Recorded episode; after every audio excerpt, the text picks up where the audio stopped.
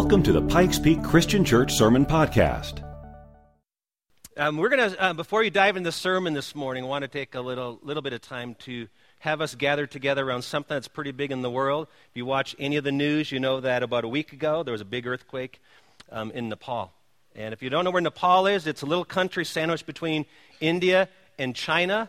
Um, a, a, strong Buddhist um, country, um, country that really needs the Lord. A lot of missionaries are serving in that region. And uh, here are just some pictures of the devastation. It just, it just was massive. And the, the death toll is, is 6,000 plus.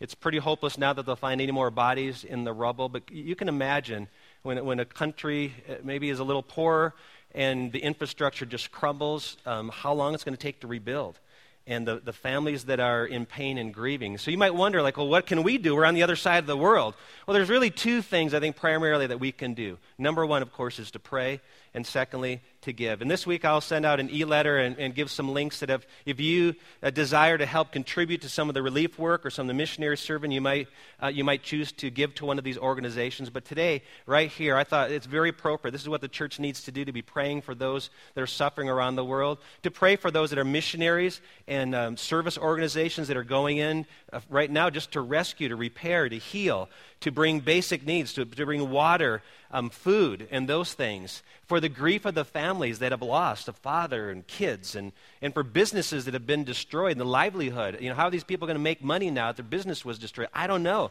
Um, but we've got to pray for them. So I'm just going to ask you if you would, with your, with your heart, just join me as we pray for the nation of Nepal today. Father, our hearts go out. We know that you grieve for the brokenness in the world. And Father, literally, there's a lot of brokenness in Nepal right now, physically and emotionally and spiritually. And we ask, Lord, that, that you would bring grace and that you would bring mercy to those people. We pray for those that are um, missionaries in the churches that are in that region, Lord, that you would bless them. And Father, we pray for resources to flow into that region to help provide the basic necessities for these people. And Lord, would you bring healing to the heart that's broken over the loss of a, a loved one? Um, there's, there's thousands of people, Father, who've died, and homes are, are ravaged because of this. Father, would you bring healing as they grieve during this period of time over their great loss? And Father, we pray that you'd bring restoration. And I pray that this would be a great avenue for the love of Christ to be shown, um, flowing in from people all around the world to show that Jesus cares for them. In Christ's name we pray. Amen. Well, today we're, we're beginning a new series, and just to give you a little background, if you're pretty new to the church, uh, we have a pretty simple mission statement as a church: is to help more people more often say yes to God. It begins with the journey of just surrendering our lives to God, but doesn't end there. It's, it's just continually listening to the Lord, hearing His voice in our lives, and conforming our lives to His will. So we constantly say yes. I'm still learning to say yes in my, my relationship with the Lord. And within that, we have, within our vision as a church, how that plays out, there are four critical areas. We call them critical success factors. That's a business term.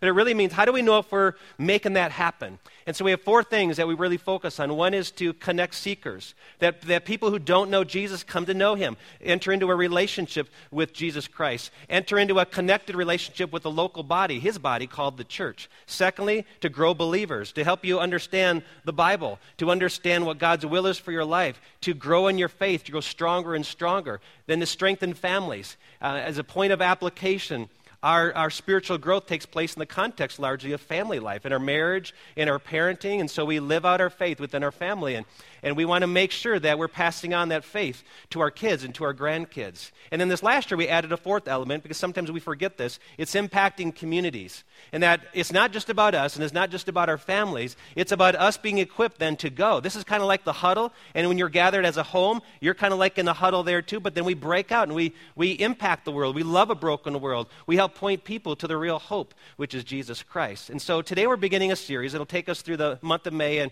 first week of June called Losing Your Marbles. That's why you see this big jar of marbles up here. it's about parenting.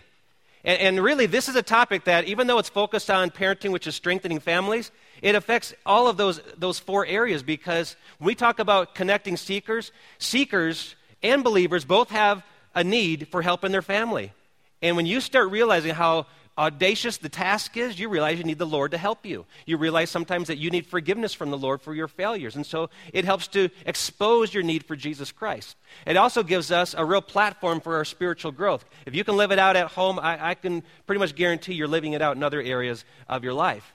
And of course impacting the communities what better thing can we do for our communities than help the families within our communities? I really think across the nation if we could just help families do what families were intended to do we would solve a lot of issues within our culture.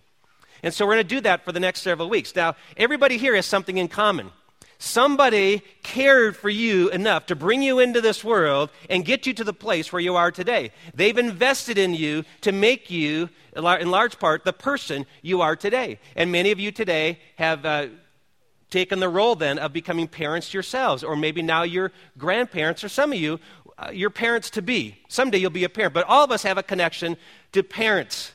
And whether you think this sermon series will apply directly to you, what you'll find is there are a lot of principles within this series that apply to marriage, apply to friendship, apply really to any single relationship. But we really want to put a laser focus on our relationship with our kids because there are six things every, kid's, every kid needs.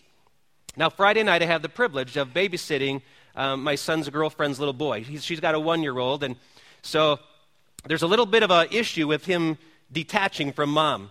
And so they went out for dinner, and I have this little one year old, and uh, for 30 minutes, there's nonstop crying. And that's just me. That's just me. And uh, this little guy, you know, he's having a hard time being without mom. But you know what? You know, he, he didn't want to play with toys. He didn't want to um, be held by me. Didn't want to eat food. I mean, it was getting really hard to watch the NFL draft. I had this little kid screaming next to me. And so um, but he got tired out. After, after a while, he was playing. He was walking up the stairs, crawling up the stairs. And you know, there was this moment after about two hours where he's just kind of exhausted. And I could tell he's getting sleepy. So I take him in my arms, start bouncing him a little bit. He's getting droopy. And so I get on the rocking chair, and I just start rocking this little boy back and forth. And he kind of melts. You know, as a parent or grandparent, that feeling when a child just melts on your shoulder, where he's, he's warm and he's cuddly, there's no resistance, he's just kind of leaning on to me. And, and I looked down and I thought he was asleep, but he wasn't asleep. His eyes were open. And I was just there rocking this little boy. And you know what?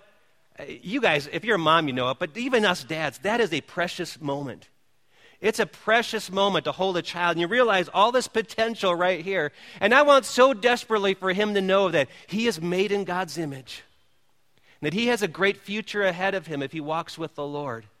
I want him to know how special life is. And I recognize in that moment of holding this child that parenting is a sacred privilege. Uh, it may be the most sacred privilege we have in our lives to pass on the values, the truths, the faith that we have to the next generation.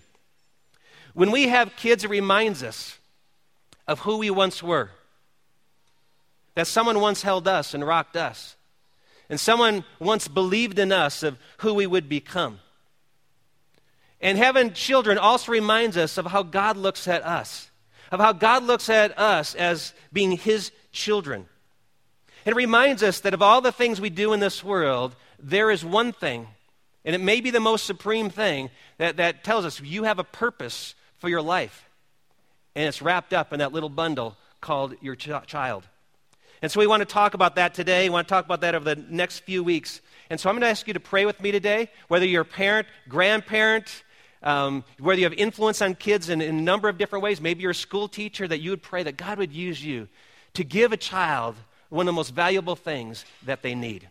So, Father, we pray today that you would open our hearts, that you would open our minds, that you would encourage our wills to be engaged with our kids and the kids that we cross paths with, to let them know they're made in God's image, that they have a future, and Lord, that we would invest in them in ways that would direct them toward you. In Christ's name we pray. Amen. Here's what you need to know that over time, you are making a permanent imprint on the life of a child. And that really is the theme of this whole series that over time, you're making a permanent imprint on the life of a child. And that word time is a key word because time is a friend. You know, the clock is on our side. The clock has two hands, and we need all the hands we can get to help us in parenting. And, and time is one of those friends that comes along beside and, and, and gently nudges us with a sense of urgency, but not panic, a sense of urgency to move toward the desired goal. Time is something that can work for us. Sometimes we, we get um, too focused that, man, every moment's got to count.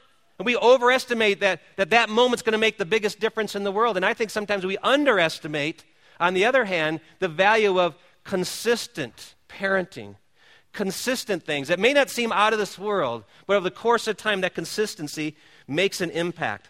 Psalm 90, verse 12 says this Teach us to number our days that we may gain a heart of wisdom. We've got to count our days, count our time, know how much time we have, and use time for a good purpose. See, God uses time for his purposes. I just want to give you just a real quick snapshot of how God uses time. He uses time to reveal things. The Bible is a book of revelation. Piece by piece, we have this story of Scripture unfolding, and the prophets speak, and, and the writers tell us of what God's will is. It's called revelation, which means to reveal. It's like a curtain opens, and then another curtain, and then another curtain opens. And you know, the reason it does it in stages is we're not ready all the time to receive all that God has to give. We're not ready to receive everything God would want to dump onto us. Even through biblical history, the people weren't ready for all that God had for them. And so God, over time, unfolded his plan in 2 Timothy. And by the way, I made a couple mistakes in your scriptures. I don't know how I did this, but it's 2 Timothy chapter 1, not 1 Timothy. And here's what it says there. It talks about the grace of the Lord. This grace was given us in Christ Jesus before the beginning of time, but it has now been revealed through the appearing of our Savior, Christ Jesus. We've been telling you about grace, the Bible says, but now you really see it. Now you see it in flesh and blood with Jesus Christ. It's an unveiling over the course of time. God uses time to orchestrate things. When, when a big task is undertaken, it requires a coordination of a lot of moving parts. And so God uses time to bring the right people to the right place at the right moment with the right resources and you look at Scripture, how God oftentimes used those things over the course of time. It might have been the political climate, it might have been the language of the people, a certain king that was in power, the economic conditions, the infrastructure that was available, even weather. All those things come into play as God unfolds his plan. In Galatians chapter 4, verse 4, it says, When the set time had fully come, God sent his son. It's like there was a clock moving. And when the time had come, and some of your Bibles would say, in the fullness of time. That means that, that God had a clock that was ticking when everything was in the right place at the right time. Maybe the language and maybe the Roman, Roman um, leaders in power and all the things were in the right. He said, okay, now's the time for my son to be born. God uses time to grow things. To grow things. Every living thing takes time to grow, whether it's a plant, whether it's your dog, or your kids. They take time to grow. And uh, sometimes we want to hurry that growth. We wish, you know, that, that tree would grow right now. I want the shade or I want the fruit right away. Um, you know, we like the puppy, but we want the puppy to get beyond the puppy messes. So grow up fast. And we want the baby to sleep through the night and be potty trained. And we want them to grow. But then there are other times where we say, I wish they'd slow down. I wish they wouldn't grow so fast. But it takes time to grow things. There's times I wish I could go back. I really do. I wish I could go back sometimes and be that little boy and just be carefree and, and, just eat peanut butter sandwiches and go play with my friends. And there's times I feel like I want to do that. There's times I feel like I, I want to go back to the early days of my marriage to experience young love all over again with the knowledge and wisdom I have now at this stage in my life. There are a lot of times I wish I could go back and parent my kids differently. I really wish I could go back when my kids were little. And you know, there's things I would do differently if I, if I had the knowledge and wisdom and the biblical understanding that I have now I wish I could go back, but I can't. That's one, one thing about time. You cannot rewind the clock, but you can take advantage of the time that you now have. It's interesting that, that time makes everything grow older, except for one thing. You know what that is? Spiritual growth. Because the Bible says that outwardly, we get older, we waste away, but inwardly, it says, we're being made new day by day. Spiritual growth can enable you to be alive and, and fresh and vibrant in your spirit. In fact, when this body dies and, and I go to be with the Lord, and the, the Bible says I'll be clothed with a new garment that will never die and grow old, my spirit will continue to grow. Spiritual growth doesn't end. And so we pour ourselves into the spiritual growth of our kids. We want to see our grandkids. And some of you, as you invest in your kids and, and you watch them, you feel like, man, I don't know if I made much difference in them. I don't know. But the Bible reminds us there's a time coming. There's a time to plant seeds, there's a time to sow, and there's a time to cultivate, and there's a time to water. But then you got to watch them grow, and then the harvest time comes. In Galatians chapter 6, verse 9, It says, Let us not become weary in doing good, for at the proper time we will reap a harvest if we do not give up. You have to, you have to wait till the harvest time. It takes time. And then one other thing that God uses time for, to embed things. It takes time for things to sink in. How many of us have had lessons that you've had to, you know, fail again and again or get hit over the head a few times before it finally sunk in? Some of us are pretty thick skinned. And it, and it, might not be until we become parents, it might not become until we've failed in a marriage a time or two, and we finally realize that, you know, my spouse wasn't the full problem. I was part of the problem, and I need to change. And so we're, we're thick, and we need to learn, and we need to grow, and it takes time. And even, even with parenting, it takes time to invest in our kids and to teach lessons over and over and over again. That's why in the book of Deuteronomy, there's a beautiful passage written to parents. It's, it's as, the, as the Israelites are moving into the promised land, they're, they're, they're learning from the Lord what's priority. And he says to love God with all their heart, soul, mind, and strength. And then he says to the parents, These commandments that I give you today are to be upon your hearts. Impress them on your children. Talk about them when you sit at home, when you walk along the road, when you lie down, and when you get up. The word when just reminds us there's a time. There's times to embed things in our kids. And it says take advantage of those opportunities. When they get up, through the day, as you travel, as you sit down to eat, when you tuck them into bed, take care of all these different moments that you have because you have time to impact your kids. So God uses time to fulfill his purpose, and he gives us time as parents to do the same. So, how do we do that? How do we use our time purposefully? Uh, first, we've got to visualize the time that we have. There's always this tension between um, I've got all the time in the world to I've only got a little bit of time left. And when the kids are little, we think it's going to be forever. When they get closer and closer to graduation or college, we start to get a little panicky. Did I do the things I needed to do? When you think about a clock, you, we, we look at clocks for different purposes. But I think one of the main reasons we look at clocks is to know this how much time do I have left? When you're in sports and you're dribbling the basketball and you're looking at the clock, you're not looking at how much time has elapsed. You're looking at how much time do I have left. You've got a 24 second clock, or if you're football, you've got, I think it's the 35 second clock. You've got these clocks going down, and so you're always looking how much time do I have left? How much time do I have left? Do I need to hurry? Do I need to panic? And in a sense, time works like that. We look and say, how much time do I have left? How, how many weeks, how many years do I have left to invest in my kids? That's why the scripture says, number our days that we may gain a heart of wisdom. Number our days. We count what's important. You look at your bank account, you want to know the, a number, right? I want to know what number's in there because that number matters. And so we count what matters. We put in the bulletin every week um, how many people were baptized. Why? Because that matters. We put in there um, the attendance for the week. And some people say, like, well, why, why would you put an attendance number in a church bulletin? Because we want to know are we reaching people? Are, are more people hearing about the Lord and growing in Him? It's because every number matters. Every number represents a person, and they count. So he says, count your days.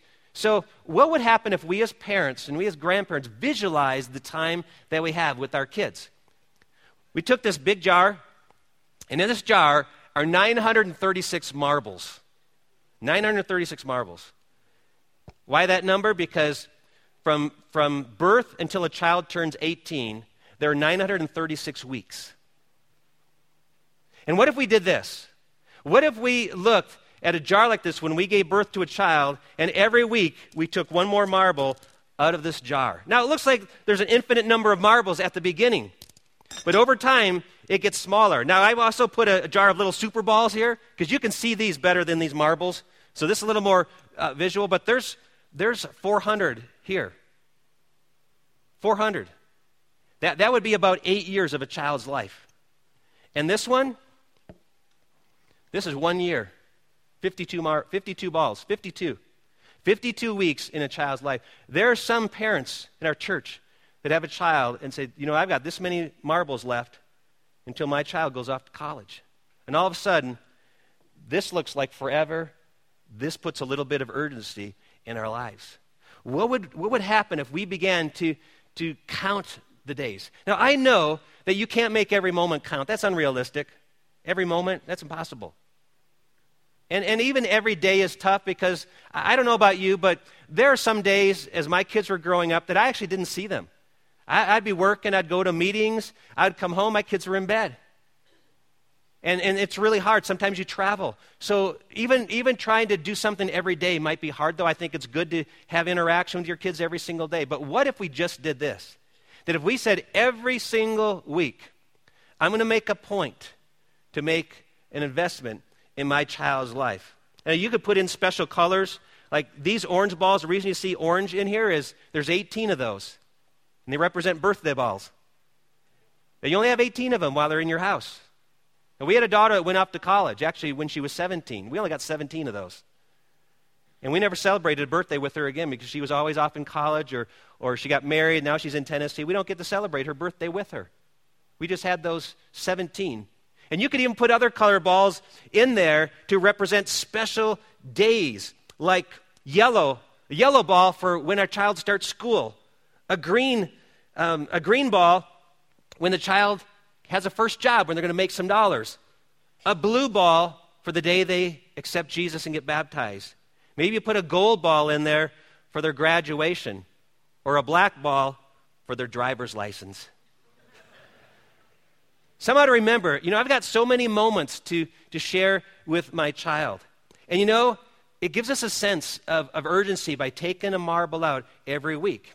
And here's a second thing we can do to make most of the time make weekly investments. Make weekly investments. Every time you take a marble out, it, it brings a little bit of a, a conviction. It asks you the question what have I done this week intentionally to impress something upon my child? And you know what? It doesn't have to be a, major event. It could be, you know what? We had a good talk about the Lord this week. We, we had some, some good prayer times before bed. Maybe you went with a, a walk with your child. Maybe you shared a Bible story or a, a scripture reading. Maybe you just talked about a serious life issue. Maybe you just shared a, a happy experience. You played catch, went for a bike ride, uh, watched a movie together. Maybe for some of you, and even for your child, one of the most significant events is we just sat and snuggled on the couch. But you know, what? in your mind, you're saying, I intentionally invested in the life of my child this week.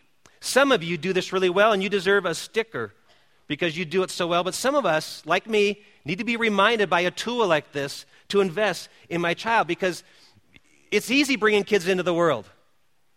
But we're not just to bring them in, we're to bring them up. We've got to bring them up. We've got to invest intentionally in them. Here's something else we can do to use time purposefully take advantage of weekends and special occasions.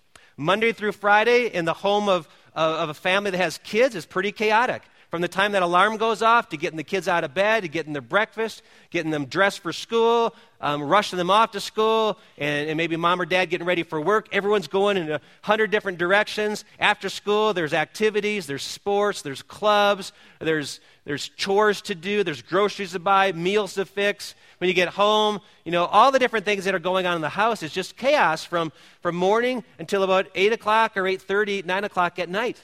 And parents are exhausted and kids are tired. But the weekends, the weekends are made for family. The weekends are a beautiful time to gather as a family, to do things that you couldn't do the rest of the week. Now, you may say, well, but pastors, Saturday is my chore day. Saturday is the day to clean the house or rake the leaves and do all that stuff. That's okay. Do you know that you can have a great time with your kids doing chores? You know, it actually is fun to have mom and dad and the kids all together going outside and trimming hedges, raking leaves, putting them in the bag, because in those moments, all of a sudden, fun things start to happen. You start to jump in the leaves, and you start to joke, and you learn, to, you learn work ethic, and it's just doing something together.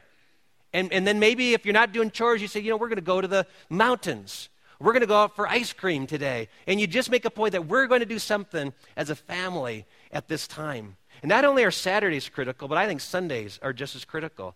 I, I love Sundays. We slow our calendar down on Sundays. It's all about people, it's all about food. It's just relaxing and it's very relational. And don't underestimate the power of even that little bit of time at church. I, I, think families have the greater influence over kids because they have the most time, but I would say the church has the most concentrated influence on kids. You have a child that comes to youth group or comes to Sunday school or comes to church every week, hour, hour and a half every week. 40, 50 weeks out of the year, that, that time is very significant in steering their spiritual growth. It's a great investment. So, so make the weekends count, make them something that's beautiful. We have a view of as a church that we want to create orange. And orange is simply this that when families, and uh, at your home, home is where the heart is, that's red.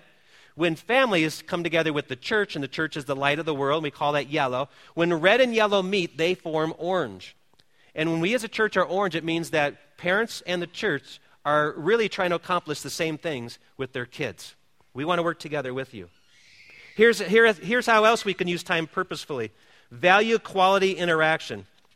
God's been teaching me more and more, even lately, the power of face to face or shoulder to shoulder interaction. When Jesus chose his disciples, the Bible says he chose them to be with him.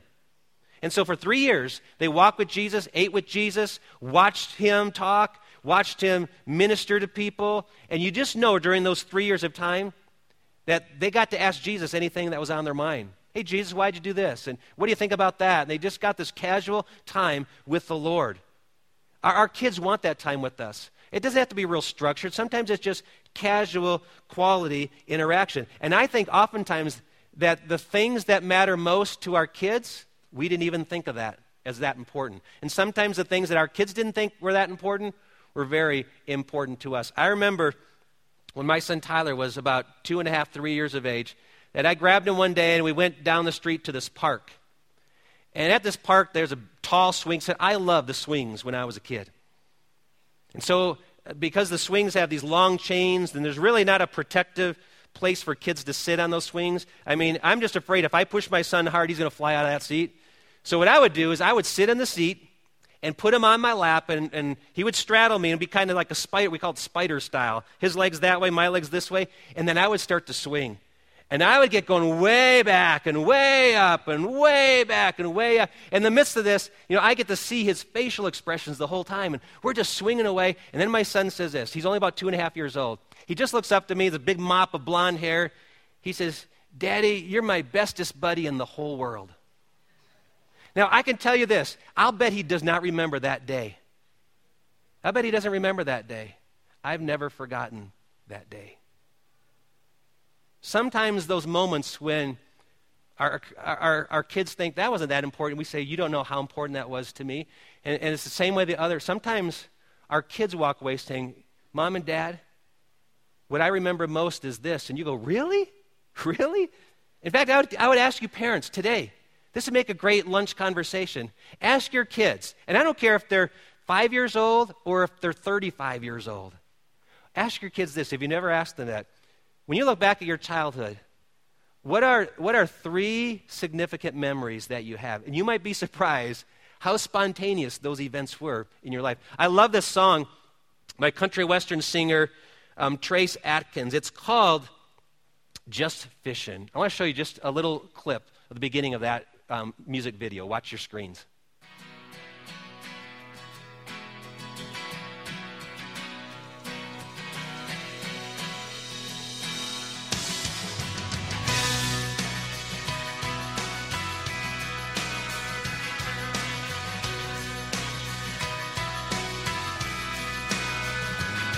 I'm lost in her there holding that pink rod and reel.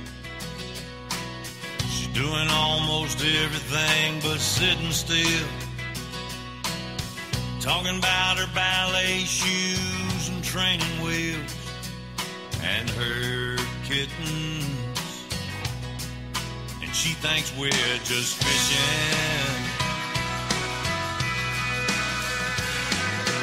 I say, Daddy loves you, baby, one more time. She says, I know. I think laughing, crying,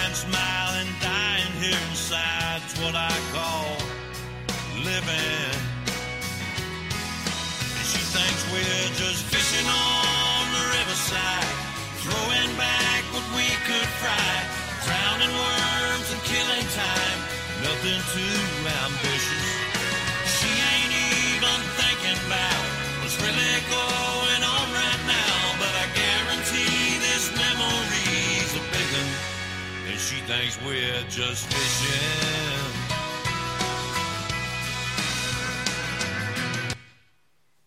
Isn't that so true? The memories that our kids will have of the time we took just to invest in them. Well, the last thing we have to do, and this is so critical, and some of you need to hear this today. How do we purposefully use the time God has given us? You have to just trust God. You have to trust God.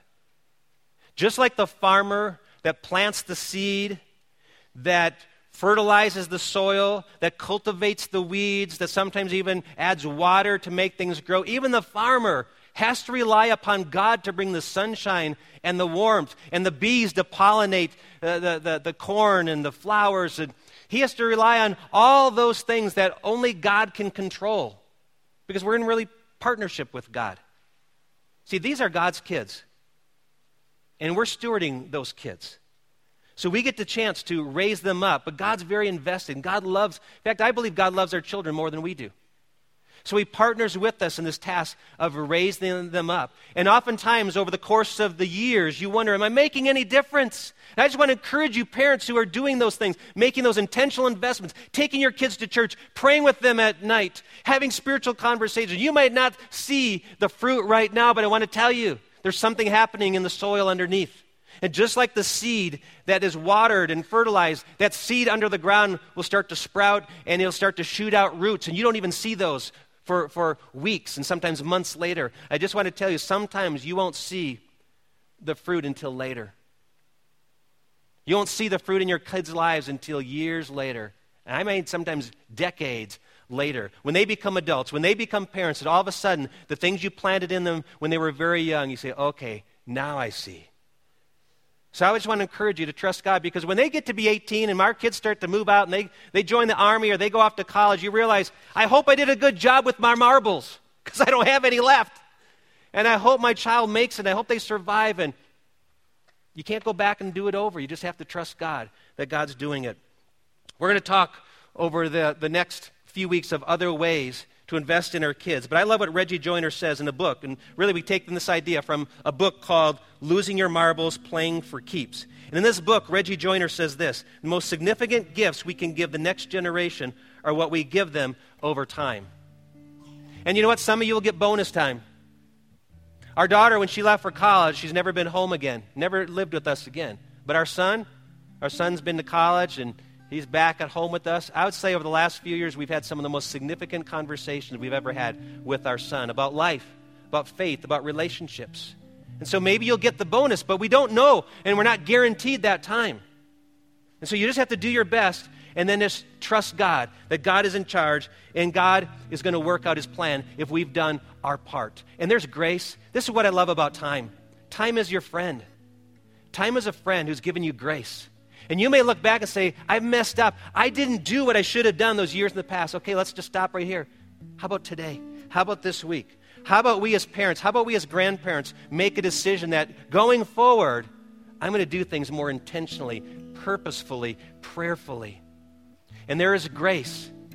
In fact, I really believe this that what you do in the future can erase all the flaws of your past.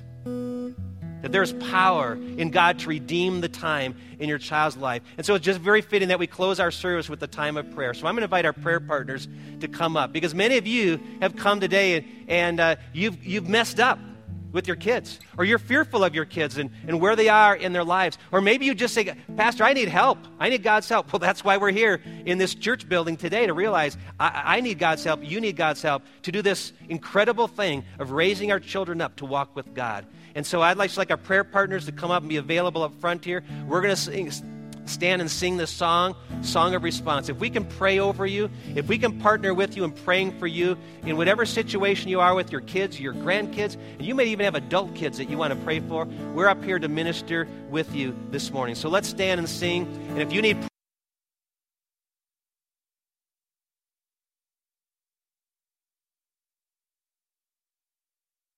Thanks for listening to today's message. Be sure to join us again next time.